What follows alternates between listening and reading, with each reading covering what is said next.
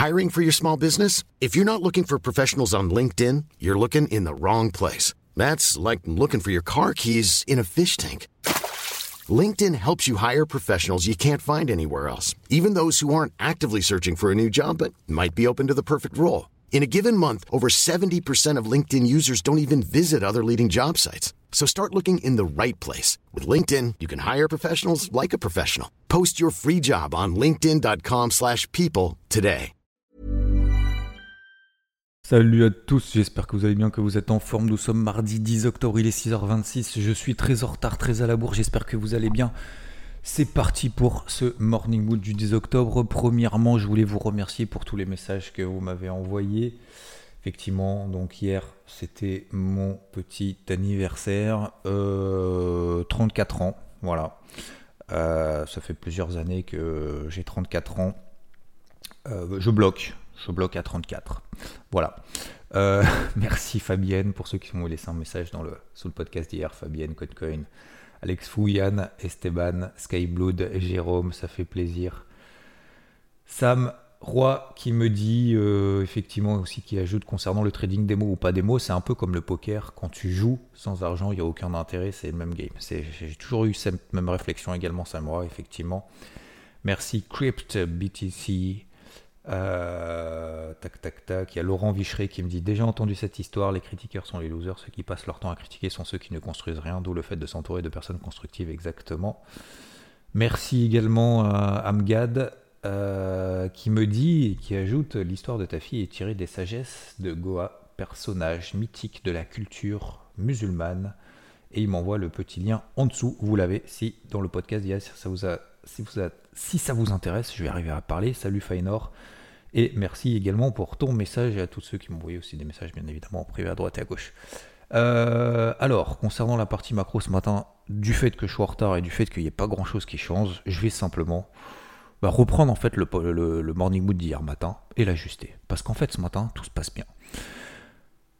D'un point de vue macro, qu'est-ce qui a changé depuis hier? Rien. Ce que je disais dans le podcast hier, ce que j'ai dit également ce week-end d'ailleurs, euh, samedi ou dimanche, je sais plus, sur IVT, euh, ça commençait à partir en, spéculation, entre guillemets, alors je dis entre guillemets parce que c'était pas vraiment spéculation, mais de dire bah voilà, euh, voilà ce qui se passe dans le conflit israélo-palestinien.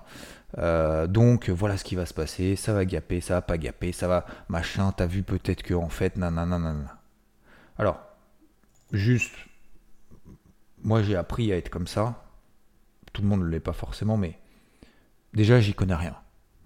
Premièrement, alors je connais rien, beaucoup de choses, et j'admets ne rien connaître, donc au-delà même de savoir quel va être l'impact, déjà, euh, je pense qu'il faut reprendre toute l'histoire. Euh, faut s'intéresser, faut creuser, faut aller à la source. C'est pas en trois news qu'on vous sort en trois machins que on va devenir tous des experts. C'est exactement, c'est toujours la même chose, la même histoire euh, sur, tout ce qui se passe.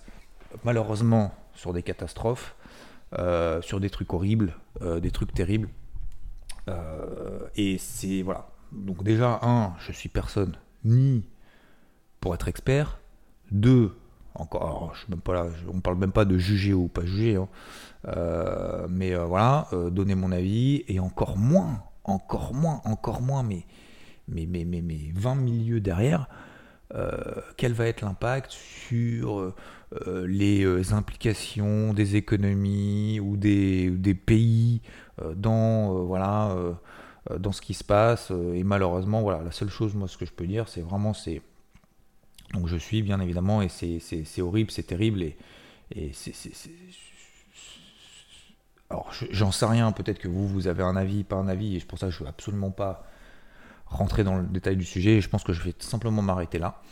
Euh, mais la seule chose que je peux vous dire, c'est que dans tout ce qui s'est passé précédemment, je parle des catastrophes, euh, je vous parlais hier euh, des tsunamis, euh, crash d'avion, on parlait du Covid aussi, etc., etc. Systématiquement, quand j'ai vu quelqu'un, et je parle professionnel, pas professionnel, expert, pas expert, pas, à chaque fois, la réaction qu'il y a eu sur le marché, c'était quasiment l'inverse. Et je crois qu'il y a quelqu'un qui me disait d'ailleurs qui travaillaient notamment dans, vous savez, dans les boîtes, euh, que ce soit pour les résultats, pour les news, vous savez, d'avoir un peu les news avant les, avant les autres, mais de ne pas avoir le droit, bien évidemment, parce que sinon ça s'appelle du délit d'initié, d'avoir les news positives ou négatives avant tout le monde pour pouvoir préparer le truc, nanana. Et on se dit, bah, si j'ai les news avant tout le monde, bon, au-delà du fait que ça s'appelle, bien évidemment, c'est un, un, délit, hein, euh, tu fais de la prison et tout, hein, d'avoir euh, l'information avant et de pouvoir du coup en profiter pour ton propre compte, hein, ce qui est interdit, je le répète une troisième fois. Donc, bien évidemment, sans le faire, il ne le faisait pas. Mais en fait, et avec humilité, j'ai trouvé ça génial qu'il me dise ça, je peux pas, en fait, de toute façon, l'interprétation du marché par rapport à cette news, avant qu'il y ait la réaction de marché, bah quasiment 100% du temps, quasiment 100% du temps, bah en fait la réaction de marché, elle est euh, limite inverse à ce, à ce que je pensais. Et c'est ouf parce que c'est ouf parce que parce qu'effectivement on se dit ah oui euh, voilà on est tous des experts dans, alors on a tous notre avis bien évidemment mais de là déjà en tirer un bénéfice je trouve ça horrible mais c'est même pas au-delà de tirer un bénéfice c'est simplement de savoir ce que va faire le marché derrière quoi. donc bon c'est mort donc moi, je, je, suis, je, je, suis rien.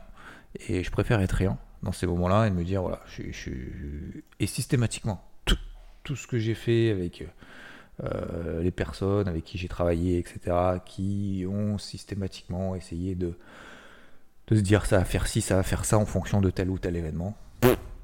Jamais ça a marché. Jamais. Donc, je pense qu'il faut simplement effectivement prendre en considération tout ça, voir euh, la suite, s'intéresser bien évidemment si ce n'est pas déjà le cas. Avoir un avis, euh, si, si, chacun en a envie. Et je termine là-dessus parce que c'est un peu difficile de euh, me sortir de ce sujet. Donc bref, ce que je veux vous dire par là, c'est que c'était la première chose. Out complet me concernant, donc je continue sur mes plans. Concernant la partie macro, cette semaine, vous savez qu'il y a l'inflation aux États-Unis euh, jeudi. Ça va être le chiffre de la semaine, voire peut-être le chiffre du mois d'octobre, en tout cas de ce début du mois d'octobre. Toutes les infos, je vous les ai données hier, plus 0,3% attendu, ok ce qui nous devrait nous donner une inflation sur 12 mois glissant à 3,6% et non plus à 3,7% comme le mois dernier.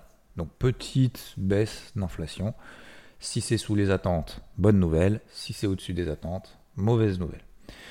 Voilà pour la partie macro de manière tout simple. Deuxième chose, euh, transition macro technique. Qu'est-ce qui a fait Quels sont les deux actifs à surveiller, à suivre pour déterminer si euh, les marchés ont cette capacité de tenir les niveaux actuels ou si euh, ça pue, pour simplifier. Dollar, taux à 10 ans. Vous le savez, je vous bassine avec ça depuis un moment et je vais en rajouter un troisième. Vous le savez, sur IVT, on va en parler tout à l'heure en live. J'en ai parlé la semaine dernière. Euh, je, vous en ai déjà parlé ici, bien évidemment. Dollar, taux à 10 ans. Vous avez vu hier, le dollar, qu'est-ce qu'il a fait? Il s'est stabilisé, ça fait à peu près 3-4 jours qu'il se stabilise. Le dollar index. Hein. Le taux à 10 ans, que fait le taux à 10 ans? On était quasiment à 5%. On est à 4,63% aujourd'hui. Hier, à partir de 13h, on a eu effectivement un taux à 10 ans aux États-Unis qui était à 4,81, qui passait à 4,71, 4,71, 4,65, 4,63. Complètement détendu. D'accord? Donc hier, convergence d'éléments, qu'est-ce que je fais à votre avis? Je paye. J'ai même renforcé quoi? Le Nikkei. On en parlera juste après. Le Nikkei s'est envolé cette nuit. Truc de ouf. J'ai fait un objectif. Euh, là, j'ai fini la semaine. Personnellement, j'ai fini la semaine quasiment. Alors, j'ai encore des billes, bien évidemment, à droite à gauche. Mais globalement, pour moi, trader là maintenant euh, dans un sens, dans l'autre, euh, avant le chiffre d'inflation jeudi, c'est tout much. Donc c'est pour crapiller euh, quelques points, c'est faire du bricolage. Le troisième élément que je trouvais, que je trouvais vraiment très. qui interpelle, vous savez, vous vous souvenez, quand je vous disais attention, sur le Russell 2000, tout le monde est en train de se délester du Russell 2000. Ça veut dire quoi Tout le monde, ça veut dire les investisseurs, le Russell 2000 est en train de baisser alors que les marchés ne baissent pas. C'était au mois d'août, début du mois d'août, à peu près euh, début du mois d'août, euh, fin du mois d'août, euh, début septembre. quand on a effectivement un Russell 2000, le Russell 2000 c'est quoi? C'est l'indice des small caps aux États-Unis. L'indice des small caps, vous savez quoi? Vous savez que les small caps, quand vous avez un peu de capitaux, quand vous avez un peu de sous, quand vous êtes un peu investi, au sens euh, d'accord second du terme, c'est-à-dire quand vous êtes investi sur les small, bah, si jamais le marché décroche, il y a moins de liquidité sur les small caps, il y a moins de volume, il y a moins de liquidité, ça s'appelle une small. Donc moins de liquidité. Donc c'est-à-dire que quand vous avez n'importe quoi, un million d'euros sur une small cap, bah c'est pas comme euh, vous savez, vous tradez vos petits, euh, vos petits CFD, vos petits futurs, vos petits machins, vos petites actions. Tiens, je prends 10 actions, vous avez toujours une contrepartie. Sur les small, quand vous êtes exposé, vous n'avez pas de contrepartie. Parce que justement, c'est pas liquide. Donc, qu'est-ce que font les, investisseurs? Bah, Ils anticipent encore plus qu'avant, encore plus que sur le reste. Si ils sentent qu'effectivement ça va être compliqué et qu'on peut avoir une mauvaise news à un moment donné, s'ils sortent pas avant les autres, s'ils ne sortent pas du marché avant les autres, qu'est-ce qui, qu'est-ce qui va se passer? Bah, Le jour où on a vraiment une news et tout le monde veut sortir en même temps, bah, ils vont sortir en fait pas sur leur stop loss. Ils peuvent pas, tu peux pas mettre de stop loss. Hein. Vous savez, quand tu es sur les, small caps, tu peux pas mettre genre je mets un stop loss, machin, parce qu'en fait tu vas te faire déglinguer vu qu'il n'y a personne dans le carnet. Donc tu es obligé de le faire progressivement sur plusieurs heures, plusieurs jours, voire plusieurs semaines. Euh, sans, euh, sans éveiller les soupçons et sans faire paniquer le marché. Donc, bah, tu le fais avant les autres. C'est ce qui s'était passé début août. Et je vous disais, bah attention, effectivement, euh, si on sort, euh, si les investisseurs commencent à sortir des small euh, aux États-Unis, ça sent quand même pas bon. Ça veut dire que le marché se dit, oulala, si jamais il y a une mauvaise nouvelle, je dégageais en premier avant les autres. Tant pis, tant pis, c'est pas grave. S'il y a des bonnes nouvelles, tant pis, c'est pas grave, je serai déjà sorti. Et ben aujourd'hui, en fait, il est en train de se passer l'inverse. Alors attention, je suis pas en train de dire que ça y est, c'est le début d'un bull run ou d'un mouvement haussier. Je dis juste que sur le Russell 2000 à 2000, je le vendais, c'était le haut d'un range. Aujourd'hui, on a 1720. D'accord? Donc on a perdu sur le Russell de 1000, on a perdu à peu près quasiment 15%. Bon, on est sur le bas du range. C'est quoi comme bas du range? C'est les plus bas annuels. Combien de fois les plus bas annuels ils ont réagi? Depuis le début de l'année Je sais pas, 4, 5, 6 fois, tout le temps, systématiquement. On était à 1720, c'était la zone d'achat, vous l'avez dans le carnet de bord, hein, depuis des semaines. On est à 1755. Donc ça veut dire que le Russell 2000 a déjà réagi sur cette zone-là. Alors attention, Attention, c'est pas parce qu'il a régi deux jours que ça y est, c'est le début, c'est parti. Je dis juste que, vous voyez, quand vous avez justement cette prise de recul, ce carnet de bord, et de prendre simplement 15 minutes, parce qu'en fait, c'est même pas 15 minutes, c'est 5 minutes pour justement regarder ce qui se passe ailleurs, d'avoir, de connaître ce contexte global, de le comprendre, de l'apprendre, de l'intégrer, ben, en fait, ça vous permet d'avoir un esprit un peu plus ouvert et de dire, tiens, peut-être qu'il est en train de se passer un truc là-dessus, tac, je peux avoir des opportunités. Alors tout le monde ne peut pas forcément trader le Russell 2000, mais voilà, zone d'achat, donc sur le Russell 2000 atteinte, et c'est cool parce que du coup on a une belle réaction. Alors attention, hein, début 2023, cette réaction a mis deux semaines avant de vraiment euh, faire réagir le Russell et de partir à 2000. Ensuite on est revenu au mois de mars là-dessus, mars, avril, mai, et au mois de juin c'est reparti, hop, on est à 1720 pendant trois mois, et puis après c'est reparti à 2000. Bah, peut-être qu'on va mettre une semaine, peut-être qu'on va mettre deux jours, peut-être qu'on va mettre deux mois, je ne sais rien, ou deux ans euh, sur cette zone-là. Mais en tout cas, c'est un élément supplémentaire avec le dollar et le toit disant. On dit, tiens, il y a une petite réaction sur le Russell 2000 intéressant. On a le sentiment que les investisseurs sont en mode plutôt achat à bon compte. Vous voyez, on est plus dans cet état d'esprit-là que genre, ça y est, c'est reparti, euh, tout va bien, tout va bien se passer. Réaction technique, ce qui me renforce, ce qui me donne un élément de convergence de plus positif pour chercher des achats. Voilà pour cette partie euh, macro, euh, macro technique, on va dire, psychologie de marché. Euh, donc détente du dollar du toit 10 ans, du coup, ça favorise notamment l'or. Donc vous savez, hein, 1820 dollars, on est à 1860. voilà, on est en plein milieu là maintenant de nulle part. 1820, bah, je vous disais, en fait, vous l'avez dans le carnet de bord aussi. gros zone, après effectivement, bon bah voilà, à court terme. Moi, je comprends pas spécialement pourquoi il se fait déglinguer tout seul, mais bon, c'est comme ça, c'est la vie. Enfin, des fois, faut, faut, tu n'es pas obligé de comprendre, hein. tu n'es pas obligé d'avoir de, une explication rationnelle ou pas, ou, alors tu la connais peut-être pas, peu importe. moi, ce que j'aime, c'est je, je maîtrise pas trop pourquoi est-ce que l'or baisse, mais bon, bref, tout seul. Hein. En fait, c'est juste que l'or baisse, mais tout seul. Vous voyez ce que je veux dire? Euh, Bon, bref, voilà. Donc, on en avait déjà parlé, 1820. Moi, je suis encore positionné là-dessus, même si j'ai dû me couper un doigt là-dessus. Euh, tant mieux si ça remonte, tant mieux si vous êtes encore là à l'achat, euh, tant mieux. Je ne sais pas depuis quand est-ce que vous êtes à l'achat ou pas, enfin peu importe. En gros, euh, l'or réagit entre 1810 et 1890, c'est un nouveau range. Donc il faudra passer maintenant au-delà des 1900 pour vraiment, vraiment retourner cette psychologie qui est quand même pas bonne, quand bien même la polarité est repassée positive depuis qu'on est passé au-dessus des 1840 dollars. Donc au-dessus des 1840 dollars, pour moi, tout va bien à court terme. Ok? Donc ça, c'était la polarité de ce début de semaine. L'eurodoll, je suis toujours à l'achat. Ok, donc j'avais un renfort, euh, j'ai sorti le renfort, je me suis fait stopper à buzz sur le renfort. Bon voilà, ça monte pas tant que ça. J'ai une grosse polarité, vous vous souvenez, autour des mi, euh, 1000. 1,0570, 1,0575. Ce matin, on est à 1,0565. Donc on est plus ou moins 10, points, 10 pips au-dessus, plus ou moins 10 pips en dessous. Je suis toujours à l'achat depuis les 0,481. Cette grosse zone justement de support que je continue à travailler. Je gagne quasiment 100 pips du coup là-dessus. Bah, je vais garder pour le moment. Est-ce que je vais renforcer? À votre avis, avant l'inflation aux États-Unis, est-ce que vraiment vous pensez que l'eurodoll va s'envoler, va s'effondrer? Moi, à mon avis, non. Moi, à mon avis, non. Donc, euh, surtout, j'ai pas envie d'être positionné plus. Voilà. Donc, je vais garder ma position d'en bas, sachant que le point d'entrée est ouf. Peut-être que j'ai tort de garder et que jeudi, euh, on va se retrouver avec un chiffre d'inflation dégueulasse. Euh, au lieu d'avoir 3,6, on va avoir 4% d'inflation, ça va être dégueulasse. Le, dollar va exploser, bah, l'eurodoll va s'effondrer.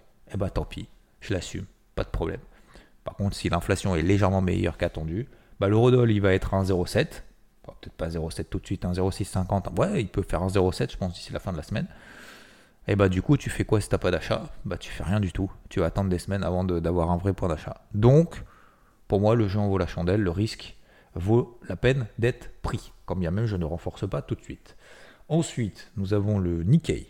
Le Nikkei, je vous ai dit que j'étais à l'achat sur les 30 006, 30 007, autour de cette zone. Hier soir, bah, j'avais une polarité sur les 31 200. ok? Bah, cette polarité a été pétée. J'ai renforcé j'ai renforcé et ce matin on est à 31 800. On est 600 points au-dessus, 600 points au-dessus du renfort d'hier. 2% au-dessus. Donc, grosso modo, 300 euh, points sur le Nikkei. Ok, c'est plus que 300 points sur le Dow Jones. Pour info. ça vous donne une petite ordre Je prends maintenant plus de 1000 points sur la position initiale sur le, sur le Nikkei, qui était autour des 31, 30 006, 30 007. Ce matin, on est à 31 008. C'est propre. C'est la borne basse d'un canal descendant, la borne basse d'une ce qu'on appelle une tendance secondaire, euh, qui s'inscrit dans une tendance primaire qui est haussière. Euh, c'était tout simplement ma zone d'achat sur le carnet de bord qui a réagi parfaitement, parfaitement. Je le vendais il y a deux semaines là-haut sur les 32 004. Ok, j'ai été pas dedans parce qu'en fait derrière bah, ça a brouté, ça a brouté, puis derrière ça s'est effondré. On a fait 30 006. 30 006 c'était ma zone d'achat. Ok, ça réagit, j'ai attendu une réaction, bim, on prend 1000 points derrière. Franchement, j'ai jamais vu un truc aussi propre de ma life. Euh, j'exagère légèrement. Euh, c'est super propre, c'était la zone, il y a eu le, renfort. C'est, pour moi, c'est le trade, le trade parfait. Voilà. Pas pour dire que c'est cool, je suis trop fort, hein. encore une fois, je, ne suis vraiment pas dans cet état d'esprit-là, mais franchement, ça fait plaisir. Quand tu traites comme ça, tu te dis, waouh, tu t'appuies, c'est comme dans, comme dans du beurre, quoi. Ça, passe tranquille, c'est dingue. Donc bref, voilà, donc à l'achat là-dessus. J'ai bien évidemment toujours les achats sur le CAC et euh, le CAC et le DAX ont un peu plus de mal. J'ai payé le point bas à 5 points près il y a une semaine. Bon bah voilà, je suis toujours dessus. J'ai pas fait de renfort encore. Si on devait passer au-dessus des 7060, ça m'intéresserait. Mais je me calme avant le chiffre d'inflation aux États-Unis.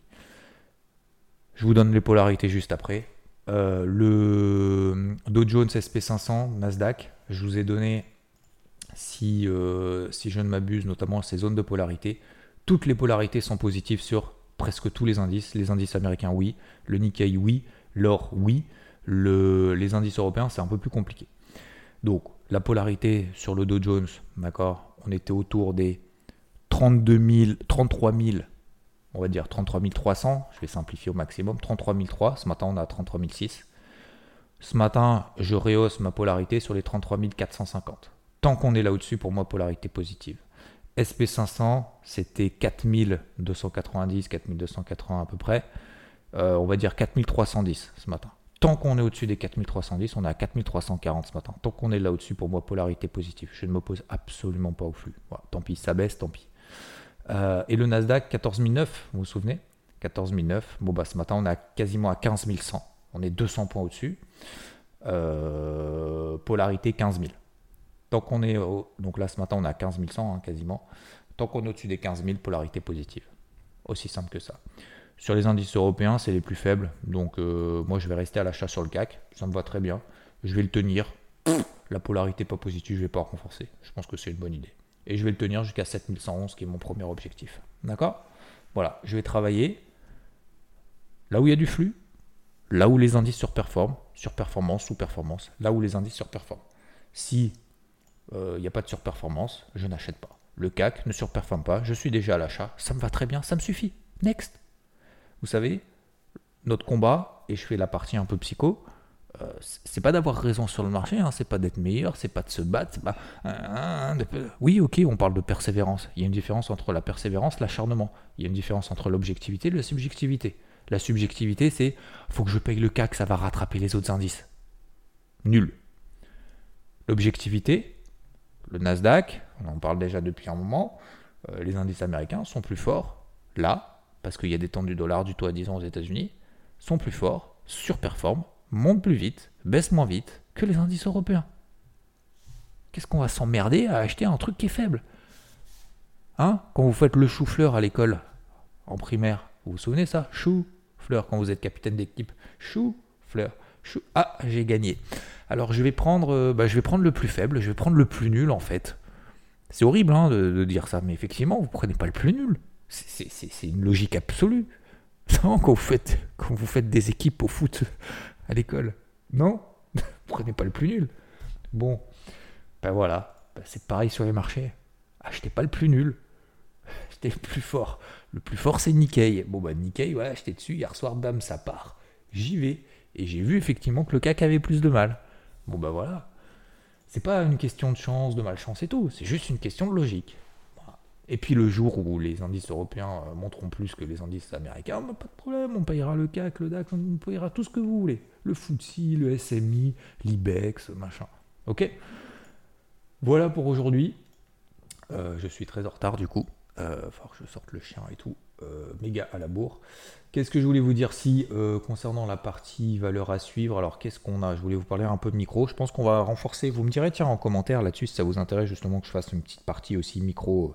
Alors faut que je travaille plus du coup euh, le matin, mais c'est pas grave, ça me fait plaisir. et surtout moi ça m'intéresse. justement partie micro, un peu les actions et tout. Euh, un peu les news à droite et à gauche. Alors, Airbus euh, a remporté 1240 commandes. Fnac, euh, décision favorable de la Cour d'appel de Londres dans le cadre de la cession de Comet. Impact positif sur la trésorerie estimé à environ 130 millions d'euros pour Fnac Darty.